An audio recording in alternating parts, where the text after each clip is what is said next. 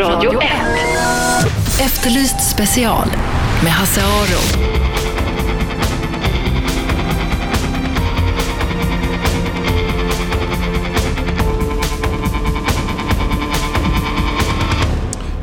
Välkomna hit till Efterlyst special. Ja, som ni hörde på nyheterna så har då Sverigedemokraternas Erik Almqvist äh, avgått idag för att äh, på grund av den här filmen som spelades in 2010 och som Expressen då la ut på webben idag. Äh, Erik Almqvist själv ska hålla en presskonferens halv ett om en halvtimme och vi ska försöka få med den i det här programmet.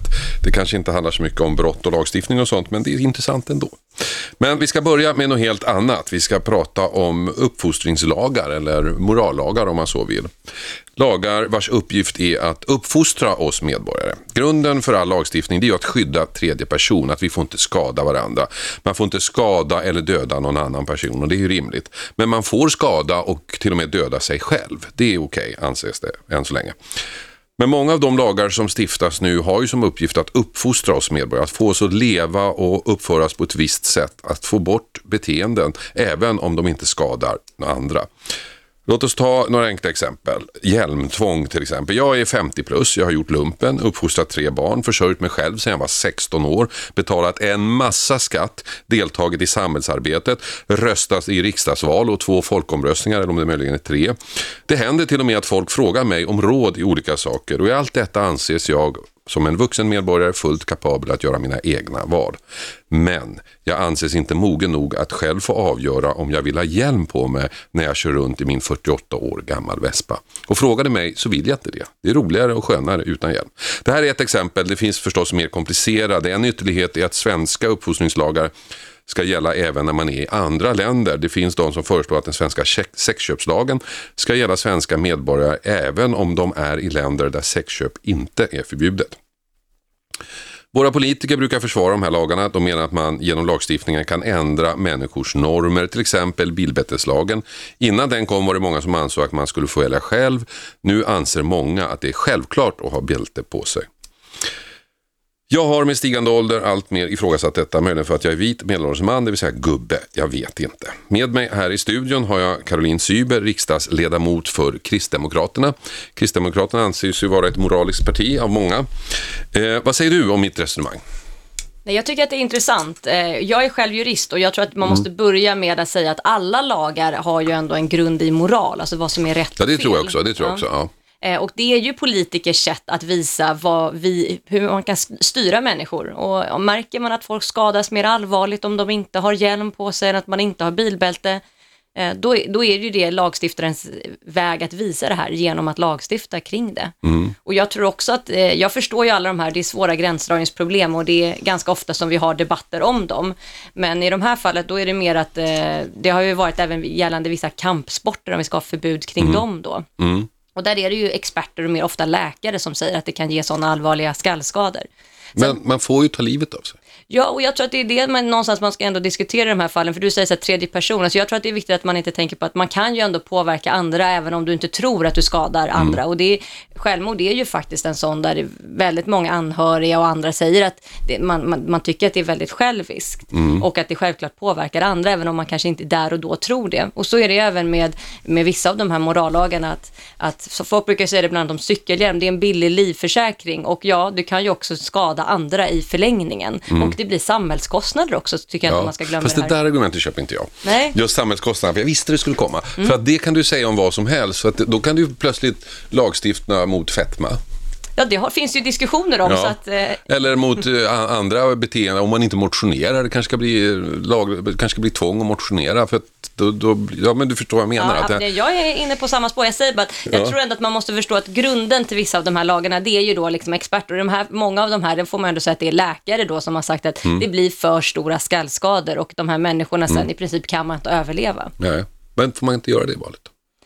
Nej, det... som politiker så, så, så, är det ju grunden att man ska visa på hur, hur vi vill mm. att människor ska leva. Men ja, precis, det är det jag menar. Men om jag inte vill leva som ni vill och jag inte skadar någon annan, men återigen, jag tror att det är väldigt svåra gränsdragningar. Sen är det mm. återigen, det kan ju vara det här, bara för att någonting är olagligt behöver inte betyda att det är rätt. Bara för att någonting Nej. är lagligt behöver inte betyda att det är fel. Alltså det Nej. finns ju väldigt många sådana. Så mm. jag tycker att det är ganska intressant för att det blir en ganska rättsfilosofisk debatt kring det. Var, var går gränsen då?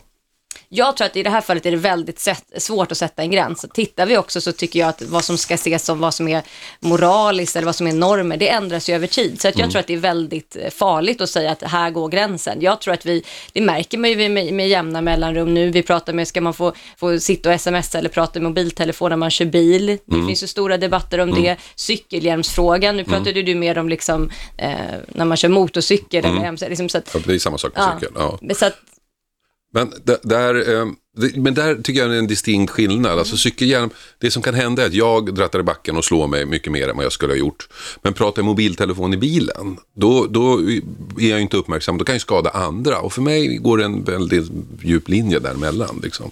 Men tittar man på cykelolyckor, det är ju sällan som det är singelolyckor, det är ofta flera inblandade. Mm. Så återigen, jag tror, att, åt, jag tror att det är ganska svåra gränsdragningar. Jag tycker att det är en intressant debatt, jag tycker att det är viktigt att vi har en, för de lagar som vi har, det är viktigt att folk också känner att de speglar det samhälle som vi vill ha. Och tycker Mm. man då att man går in och styr lite för mycket, ja då får man kanske tycka, då får man säga det. Jag, jag, jag gillar det som min partiledare Göran Hägglund pratade om tidigare, politikens gränser. Man kan inte gå in och styra i allt. Frågan är bara var den eh, gränsen dras. Det blir riktigt intressant om man vidgar det här internationellt. Om andra länders morallagar ska gälla i Sverige.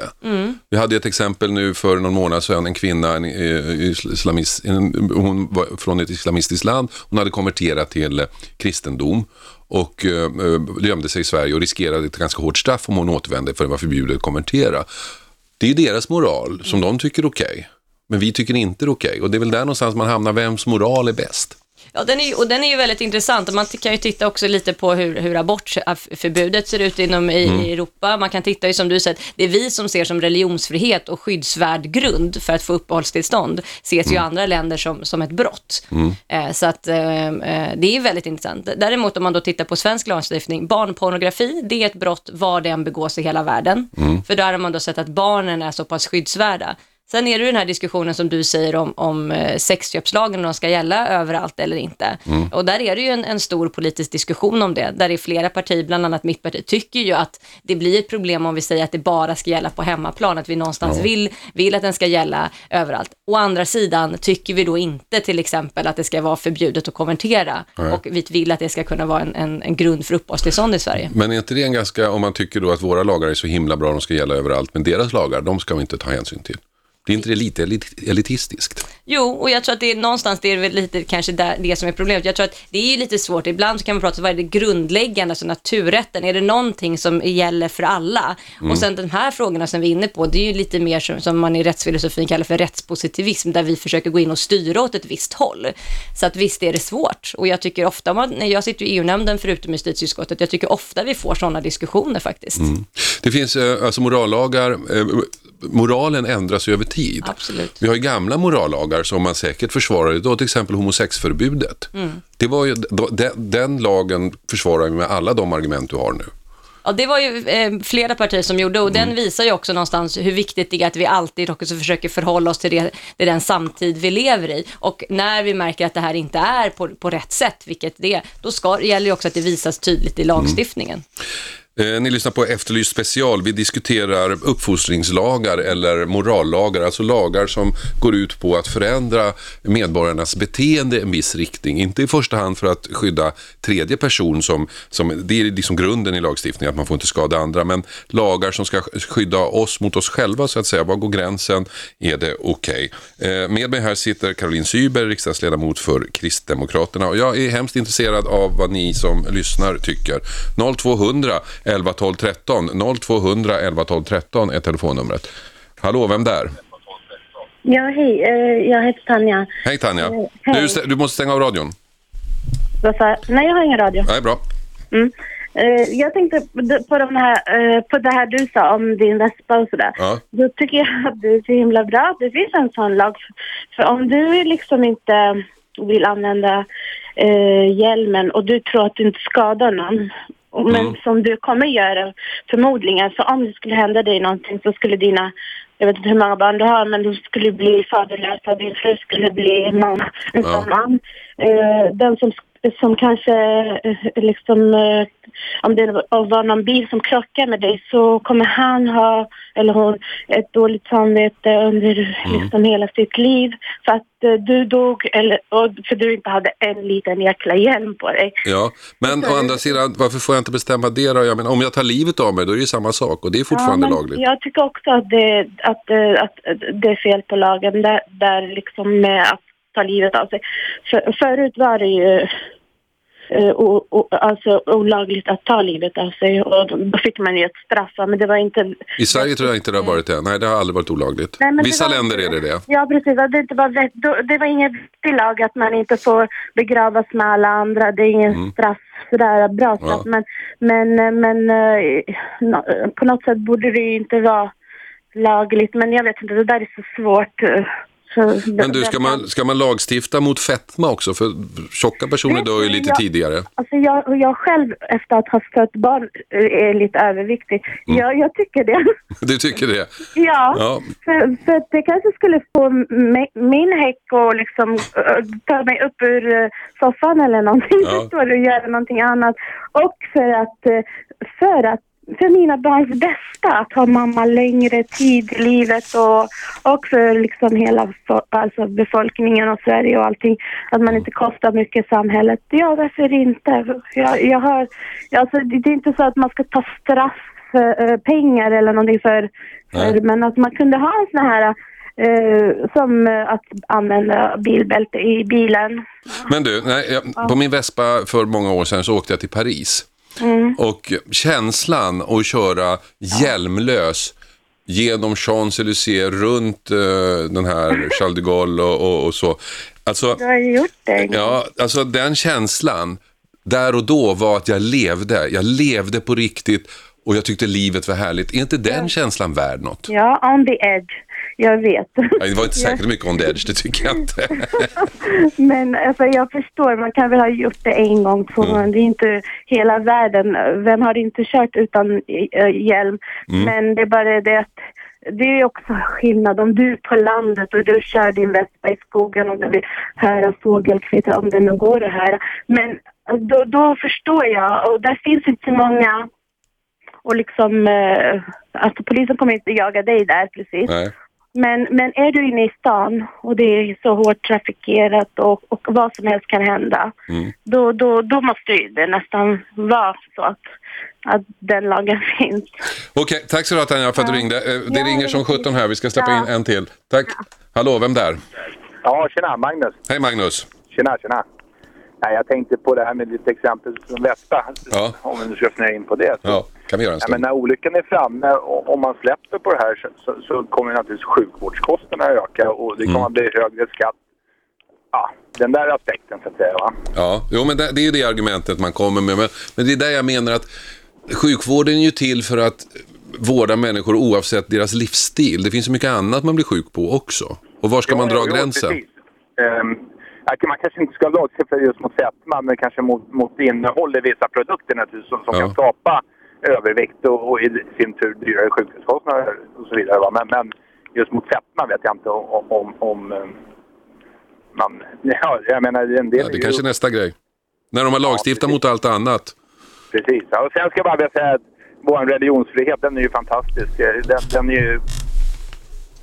Jag tycker inte man ens kan prata om någon moral i andra länder. När du säger att man får inte tycka som man vill så att säga. Nej. Så tycker jag det är ju ganska fantastiskt i Sverige. Här får man göra i, princip tycka tänka som man vill i alla fall. Ja, men inte köra Vespa utan hjälm. Nej. Du, tack ska du ha Magnus, vi måste ha reklam. Eh, jag, eh, vi diskuterar alltså uppfostringslagar eller morallagar. Med mig i studion har jag Caroline Syber från Kristdemokraterna. Det ringer som 17, det här är ett ämne som engagerar, vilket inte alls förvånar mig. Men vi måste ta reklam. Eh, fortsätt ringa, jag tar eh, samtal under pausen. Radio 1. Efterlyst special med Hasse Aro.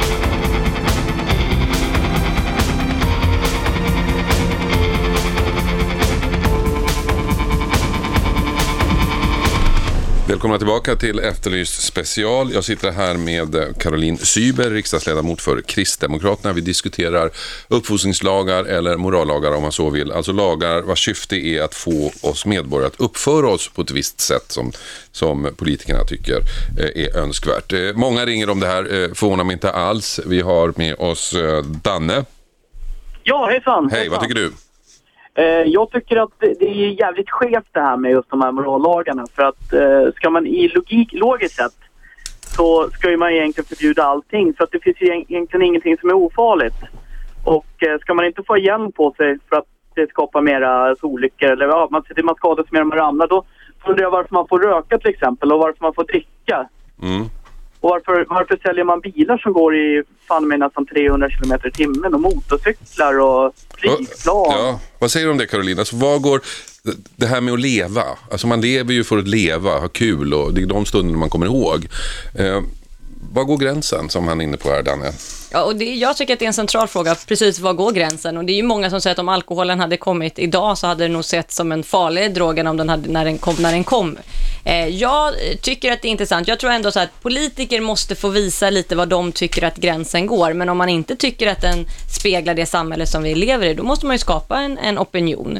Jag tror just när det gäller frågan om eh, eh, hjälpförbud. Där har det ju varit, då har man ju liksom Läkarförbundet mot sig som börjar prata, precis som vi pratade om tidigare, samhällskostnader mer. Ehm, sen är det ju återigen det här, bara för att någonting är, är lagligt eller olagligt, det kan, fort, någonting som är, är, det kan ju fortfarande vara moraliskt fel. Jag tänker lite nu så själv som politiker, alla de här politikerna som plockar ut massa arvoden efteråt, så säger de att ja, men jag får ju göra det här. Det kan ju fortfarande vara omoraliskt. Eh, så att allt går ju inte att lagstifta heller. Eh, Fast där är det ju någon som betalar, så där finns det ju alltså, juridisk mening slags tredje person, tredje part. Ja, det är ju staten, så att Ja. egentligen så är det Ja, men skattepengar. staten har inga precis som pengar. Det blir. Nej, och det är ju så att det är likadant om du då kör, kör och skadar dig allvarligt utan hjälm. Det är också återigen, det är, det är skattepengar, så det blir ju allmänna medel. Danne, vad tycker du? Vad tycker, ja, förlåt. Alltså jag, jag, jag, jag, tycker att det är, jag tycker det är vansinnigt tänkt överhuvudtaget det här med att till exempel det här med att man inte ska få igen och sen eh, det här med kostnader, att man har Läkarförbundet emot sig. Tänk alla rökare. Där är, Mm. Det finns ju ingen som inte vet att det, är- att det är farligt att röka. Det Nej. ju, och, och, det, och det är då lagligt då. Det, allting i grund och botten handlar ju om pengar. Ja, Så fast, att i det, varje sånt där, nej men alltså det handlar om skatteintäkter. Ja, jag förstår. Skatteintäkter på tobak. Och det skapar ju arbete för att det skapar jobb. Om du inte har hjälm på det så skapar du inga pengar för du får ingen skattevinst på det. Jag tror att det mycket ligger i där också. Mm, Men sen så är det ju så också att eh, ja, för mig är inte det här med läkekostnader tycker jag ett argument. Därför att för mig är den sjukvård och den välfärdsstat vi har, är, har vi byggt upp för att den ska stötta oss i våra val. Alltså, den, jag förstår vad jag menar? Att vill jag Ja, leva farligt så, du så ska jag göra för då, Folk som klättrar berg lever också farligt och slår sig otroligt när de ramlar men om, ner. vi säger, om vi säger om vi går tillbaka till läkemedel och läk, alltså just läkemedel. Många läkemedel är ju direkt farliga. Jag tänker Mm. på Alvedon, paracetamol. Hade paracetamol uppfunnits idag så hade det ju garanterat varit förbjudet. låter som en, och annan- ja, ja, det låter som en annan diskussion. Men du Danne, Ja, det är många precis. som ringer. Tack ska du ha för att du... Hej. Och där har vi Mats. Mats gav upp. Hallå? Kasim, Hallå! vad tycker du? Eh, ja, jag blir lite mörkrädd när jag får höra henne som politiker säga att eh, det här med eh, att politiker ska bestämma och sen om vi inte tycker om det ska vi skapa opinion. Vem är det politikerna jobbar för? För att det här med rättssystemet, det är ju någonting då som istället för att vi förebygger någonting så väntar vi till allting går åt helvete och sen så straffar vi människor och förväntar oss att de ska göra rätt efter det. Alltså, har vi inte hamnat väldigt snett i diskussionerna? Du, eh, det, jag tycker det är en intressant fråga. Jag måste sluta nu för jag måste släppa in reklam här. Men eh, tack för att du ringde. Ja, bra. Tack. Eh, Det är nämligen så att vi ska försöka få med en presskonferens här 12.30 när Erik Almqvist ska hålla presskonferens, Sverigedemokraten som idag avgick. Det betyder att vi måste köra igång reklamen lite tidigare, typ nu. Radio 1. Efterlyst special med Hasse Aro.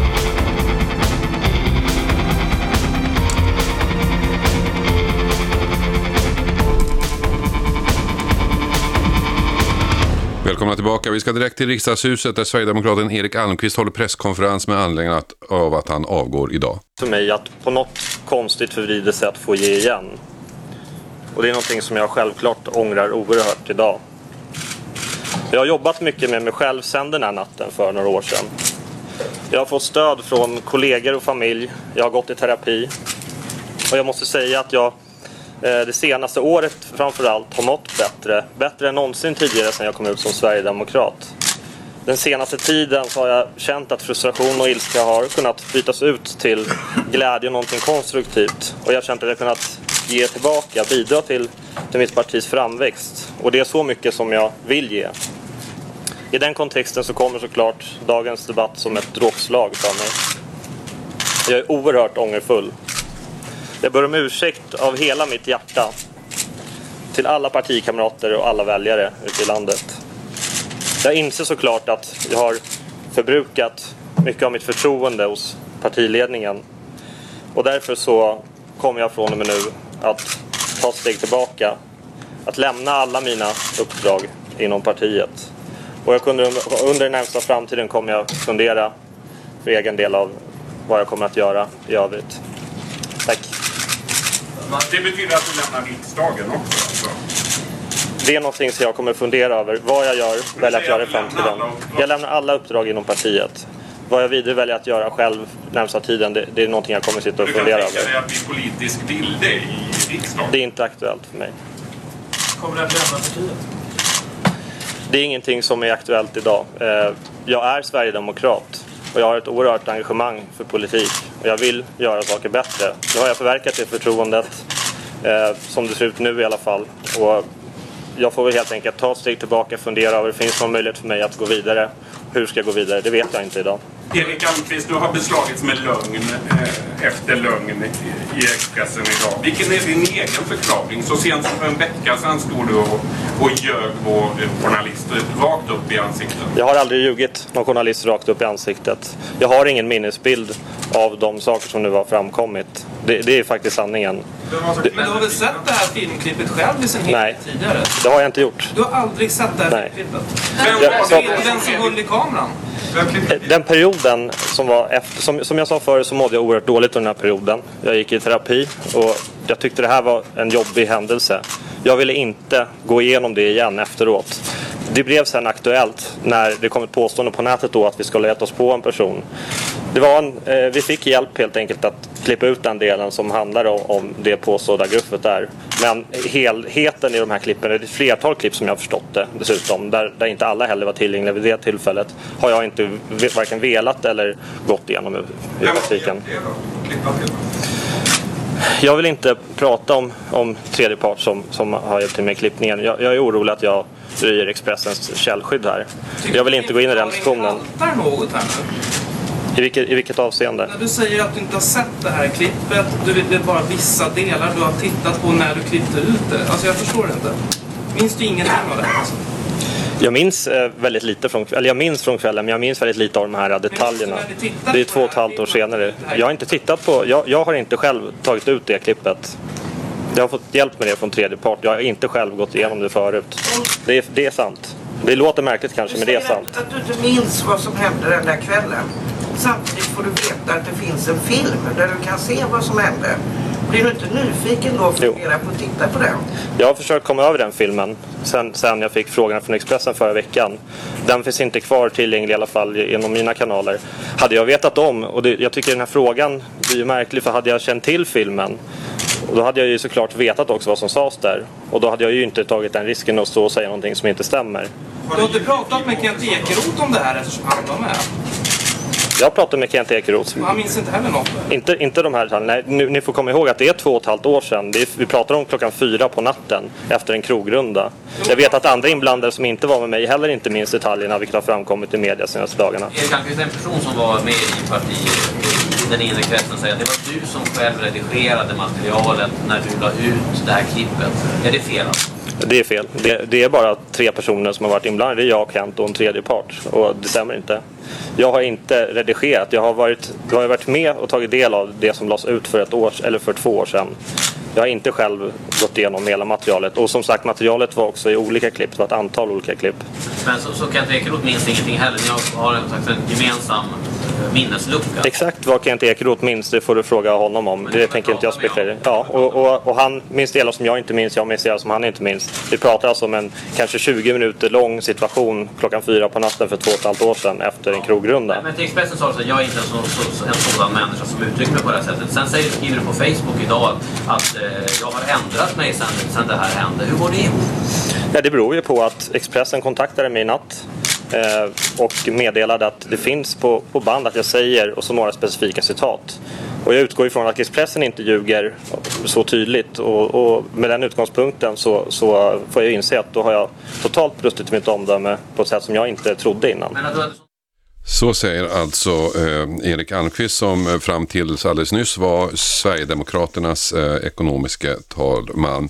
Och eh, han avgår idag, eller får sparken, eh, ur partiets ledning. Huruvida han lämnar riksdagen vill han inte svara på. Det var eh, sommaren 2010 som eh, Erik eh, Almqvist tillsammans med partiets rättspolitiska talesman eh, Kent Ekeroth eh, hamnade i bråk på stan. Och då yttrade Erik ord som blattelaver, babbe och en förbipasserande kvinna som, som la sig i bråket kallade han för hora. Vi ska höra lite grann här på hur det lät. Eh, Det här är ur den filmen som spelades in för två och ett halvt år sedan. Håll inte på och jävlas med svenskarna. Du argumenterar som en liten fitta. I mitt syfte så beter du dig som en babbe just nu och du har ingenting här att göra men det är mitt land. Så det. Men det är mitt land också. Ja, mitt land. Nej, det är inte ditt land. Det är mitt land. Det är mitt land. Varför inte? Det står i Sverige på mitt pass. Ja, men det är mitt land. Du har ingenting här att göra. Prata svenska för fan. Det är för fel på folk i det här jävla landet. Nej, med vår politik så blir det inga fler sådana. Men, alltså, men, men skit i den här lilla horan. Skit i henne nu. Kom så går vi. Babbe, blattelaver. Du vet inte vad du gör Sverige kompis.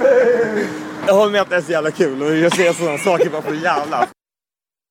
Så lät det alltså ur den här filmen som spelades in eh, sommaren 2010 när eh, Erik Almqvist, eh, eh, ekonomisk talesman för Sverigedemokraterna, hamnade i bråk med några på gatan och tillsammans eh, med eh, rättspolitiska talesmannen Kent Ekeroth.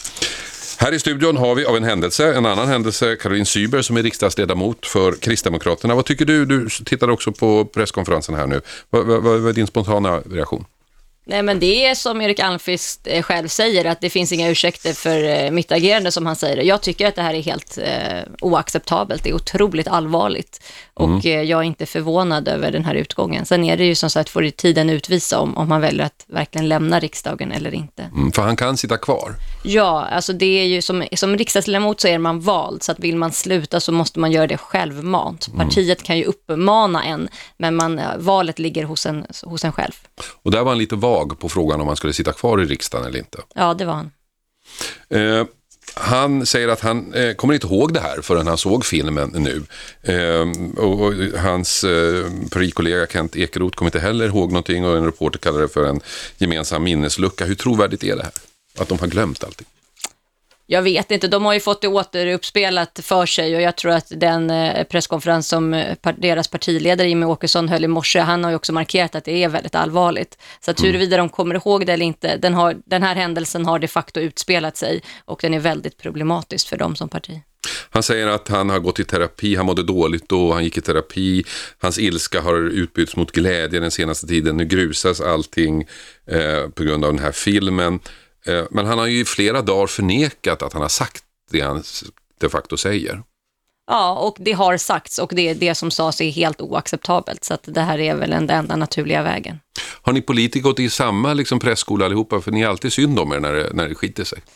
Jag vet inte vilken presskola de andra har gått i. Eh, Det, det är väl kanske mänskligt att, det, att man kommer med ursäkter eh, när, eh, när det går fel. Eh, men jag tror som sagt, just allt, i våran bransch handlar allting om förtroende. Och har man förbrukat det, det spelar ingen roll hur mycket ursäkt det är eller hur synd det är om, men det är tyvärr förbrukat och då måste det byggas upp igen och det tar tid. En fråga som har väckts här också är ju Kent Ekeroths inblandning här. För det var ju de facto han som filmade.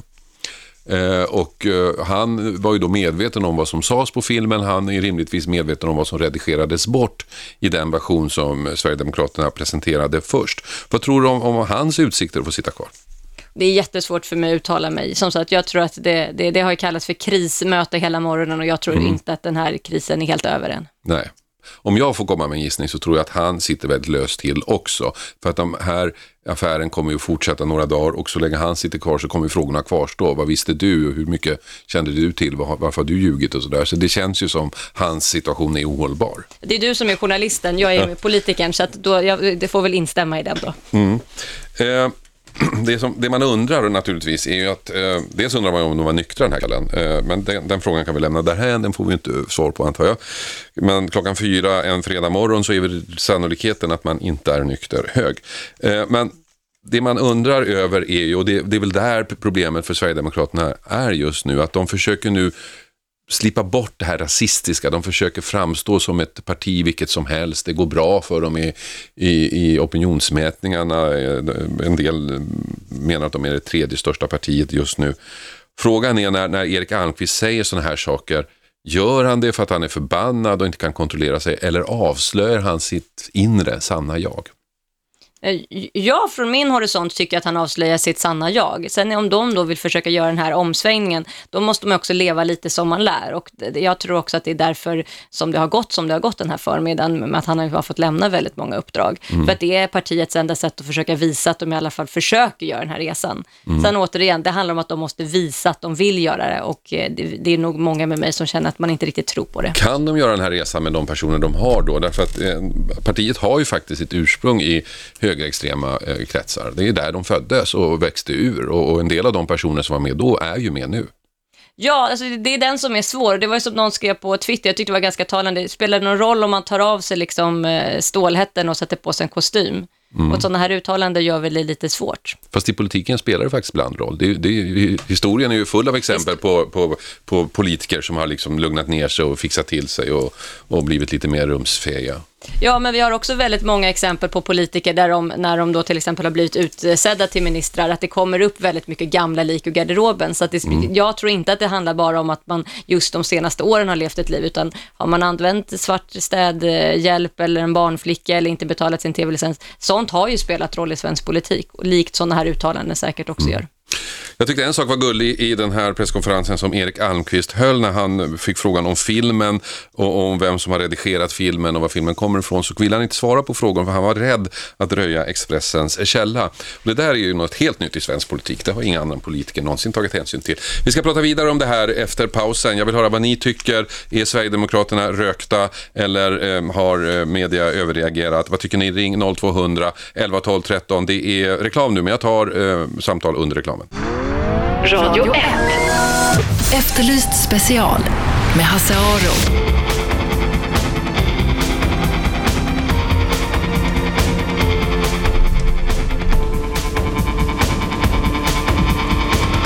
Välkomna tillbaka till Efterlyst special. Ja, åsikter, det är precis vad det handlar om just nu. Eh, vi, före reklamen så hörde vi eh, Erik Almqvist, eh, Sverigedemokraternas eh, ekonomiska talesperson berätta att han nu lämnar sina uppdrag i Sverigedemokraterna. Detta med anledning av den film som publicerats av Expressen eh, där han eh, går till rasistisk attack mot personer på gatan. Ord som blattelaver och babbe används och han kallar en förbipasserande kvinna som griper in för hora. Eh, nu avgår han alltså och frågan är vad tycker vi om detta? Vi har med oss på telefon Petter. Hallå? Ja, då, ja. Vad tycker du?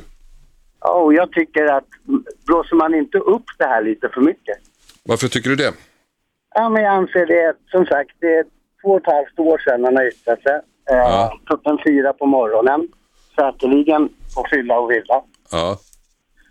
Eh, och, och man drar upp det nu, han kan ju ha ändrats. Även om man tyckte så då kan han väl ha ändrats. Jag är själv eh, utlänning, alltså jag är Mm. inte svensk. Men Jag du, tycker det, det Ja. blåses upp så, så otroligt mycket för vad. men om vi då, om vi äh, äh, noterar då att du, om jag håller då med dig för argumentets skull att det här var två och ett halvt år sedan han gjorde det här. Men han har ju ljugit om det så sent som igår. Ja, ljugit eller ja, så som man säger, han, han minns inte vad han har sagt eller gjort. Eh, som sagt, på fyllan och villa. Men tror du tror inte att han har sett den här filmen? Hela filmen. Det låter väl osannolikt att de lämnar ut en redigerad kopia men han har inte sett helheten. Låter inte det osannolikt? Ja, jag vet inte. Det, helheten kan jag inte ha sett. Det är ju som man säger, den har ju klippts till i, Mm. i flera delar. Liksom. Mm. Nej, Jag tycker det blås upp och sen så säger jag visst han har väl uttryckt sig gjort och, och sagt. Men han är väl inte sämre eller bättre än någon annan som kan ändra åsikt eller Nej. tankesätt. Han kanske, Nej, han, han kanske är lite klumpigare än de flesta kan man säga. Ja visst absolut. Eller klumpigare än de flesta är väl. Du, eh, tack Patte för att du ringde. Vi ska höra... Hallå, vem där? Hallå. Hej. Hejsan hejsan. Eh, ja, Ja. vad du, händer? Ja, vad händer? Du är i radio. Ja. Eh, ja, min åsikt är väl att eh, alla kan ju förändras. Eh, och Du, jag du tycker också det. Du jobbar ju med... med ehm, du, du var med hos Eva häromdagen. Ja, Eva Rouge och pratade om förändringsarbete för brottslingar. absolut. Och eh, jag, nu pratar jag inte för, för hans eh, sak, va? men eh, jag, jag säger så här att eh, det, eh, när man är i ett, ett gäng, spelar ingen roll om det är ett kriminellt gäng eller om man är i, i, i de här olika slags gäng, så, så är det grupptrycket som ligger på och eh, sen samtidigt så är du uppvuxen med, med en viss kultur så, så är det väldigt svårt att ta dig ur den kulturen. va. Och eh, nu har inte jag hört det hela om den här mannen som, som ni pratar om. Men om det har hänt för två och ett halvt år sedan och, eh, och, och man tar upp det nu. Ja, man får väl, det enda jag säger så här, det är väl att man ska, det är väl komma upp på podiet och, och så får man ju liksom fejsa vad man går för. Och jag menar, håller man en mask så kommer den masken falla för en. Ja, men det är det han har gjort. Han har ju hållit en mask nu ända fram tills det inte gick längre. Så att, då, kan man väl, då kan man väl ifrågasätta hans ärlighet. Att med, med, med, med, med liksom, eh, pistolmynningen på, på pannan, då, då Ja. kryper han till kors.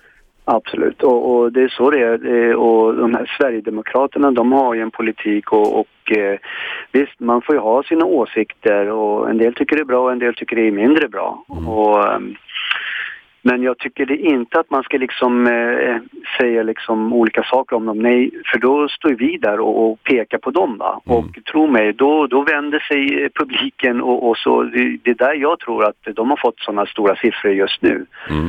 Och eh, sen om det är Moderaterna och eh, vad heter det, social, Socialdemokraterna. Jag menar, många gånger så har ju de också sagt saker och ting men de kommer inte till skott om vissa saker. Så att man, det man säger så ska man hålla det och, och, och, och, handla därefter också. Ja. Okej, du, tack för att du ringde. Det är många som ringer. mycket, Hasse. Hej. Tack, tack. Eh, vi har också med oss Caroline Syber här i studion. Du kom för ett helt annat ärende, men nu bytte vi riktning här. Och eh, du sa, jag tror du att partiet förlorar på det här? Ja, jag tror det. Om inte annat är den allmänna opinionen. Sen har ju de sina väljare och de har väl Mm. en, en hel del som tycker som dem. Men jag tror att i den allmänna opinionen så jobbar de nu i motvind. För, För just de för har- den bilden. De har ju för, försökt att trycka på ett förändringsarbete. Mm. Eh, och det här visar ju någonstans att det nog inte har gått så fort. Man kan inte ha ett språk officiellt och sen har man ett helt annat språk inofficiellt, vilket den här filmen visar. De har ju en, en, en kärngrupp av väljare som är ganska hårdhudade som röstar på dem. Men nu flörtar de ju i vidare kretsar och den senaste opinionsundersökningen visar att många kvinnor börjar sympatisera med Sverigedemokraterna. Är det där du tror att skadan kommer att ske? Ja, jag, där tror jag en, en av eh, skadorna kommer att se. Där, där tror jag väldigt många kvinnor har väldigt svårt att acceptera att man, man kallar tjejer för lilla hora och sådär. Vi ska höra, släppa in fler lyssnare. Hallå, vem där? Hallå? Ja, vem där? Eh, David. Hej David, vad tycker du? Eh, är det, handlar det om den här kristdemokraten eller Eh. handlar det om SD? Det handlar om eh, Sverigedemokraterna. Då lämnar jag över till någon annan. Okej, tack ska du ha. Hallå, vem där? Ja, vi, by- vi bytte ämne här mitt i programmet, så en del hänger kvar på gamla ämne. Hur- Hallå? Nej. Eh, nu så, vem där? Hallå, vem där? Hej, det är Torkel. Hej Torkel, vill du prata om Sverigedemokraterna? Ja, jag tänkte väl. Ja, bra. Ni ska inte hålla på, eller är det sändning nu? Vet du? Ja, det är ju sändning. Nej, men jag fattar inte. Det är löjligt egentligen att det tas upp så jävla mycket. Fan, det, det hände för så jävla länge sedan. Och hålla på och gnägga om såna här jävla små bajssaker liksom. Alla säger väl fel grejer på fyllan. Men tycker att det är okej okej om en förtroendevald att kalla kvinnor för hobror? Det är väl inte okej att säga så, men vad fan. Det, det, det är ju bara blossar upp allting liksom. Man behöver inte hålla på och försöka hitta varenda liten grej liksom för att trycka ner på partiet. Men vad tycker du gränsen går för när man ska göra det? När det är okej att, att, att eh, uppmärksamma någonting. Det här var inte okej tycker du, men var går Men gränsen? Det har, ju, det har ju redan tagits upp. Den här filmen har ju varit uppe för länge sedan, för flera år sedan. Ja, fast då var, inte, då var det ju en redigerad, nu först är ju en originalet. Ja, men vad spelar det för roll liksom, om den är redigerad eller inte? Det, filmen har ju sett förut liksom. Ja, det som spelade roll var att de här orden inte var med i första versionen. Men har det så stor betydelse då? Ja, jag frågar dig. Det är just de där få orden. Ja, du tycker inte det? Nej, det tycker jag inte. Okej, tack ska du ha. Ja, tack. Och sista samtalet, vem där? Hallå? Hallå? Vem där? Nej, jag heter Aladdin. Ja, vill du prata om Sverigedemokraterna? Ja, precis. Ja. Jag tycker att killen här, han har gjort jättebra för sig. Han avgår. Ja. Jag menar att kränka och säga horor och massa andra grejer, det- är väldigt onödigt. Ja, det är det. Folk var där. Ja. Politikerna, alltså. Man måste ta sin ansvar och då måste du stå för dina sak, vad du har sagt. Mm. Att inte ljuga framför människor och säga att nej, jag har inte gjort det här. Ja. Så vad är det för någon uh, politik? Men, nu, har- nu, men det, det gjorde han ju igår. Igår sa han att han inte hade sagt det där och idag måste han ju medge att han hade sagt det. Ja, precis. Men jag menar ändå, liksom, man får stå på sin sak. Ja. Du, det var Han sist... som har uttalat sig så, det tycker jag att han, han har gjort bra. Att han får avgå. Ja, det är bra. Det tycker du är bra. Du, tack ska du ha för det sista samtalet. Jag måste sluta nu. Eh, tack så mycket Caroline för att du kom. Eh, Efter special tog en annan inriktning idag än vi hade tänkt oss. Eh, men så kan det bli ibland. 101,9 Radio 1. Sveriges nya pratradio.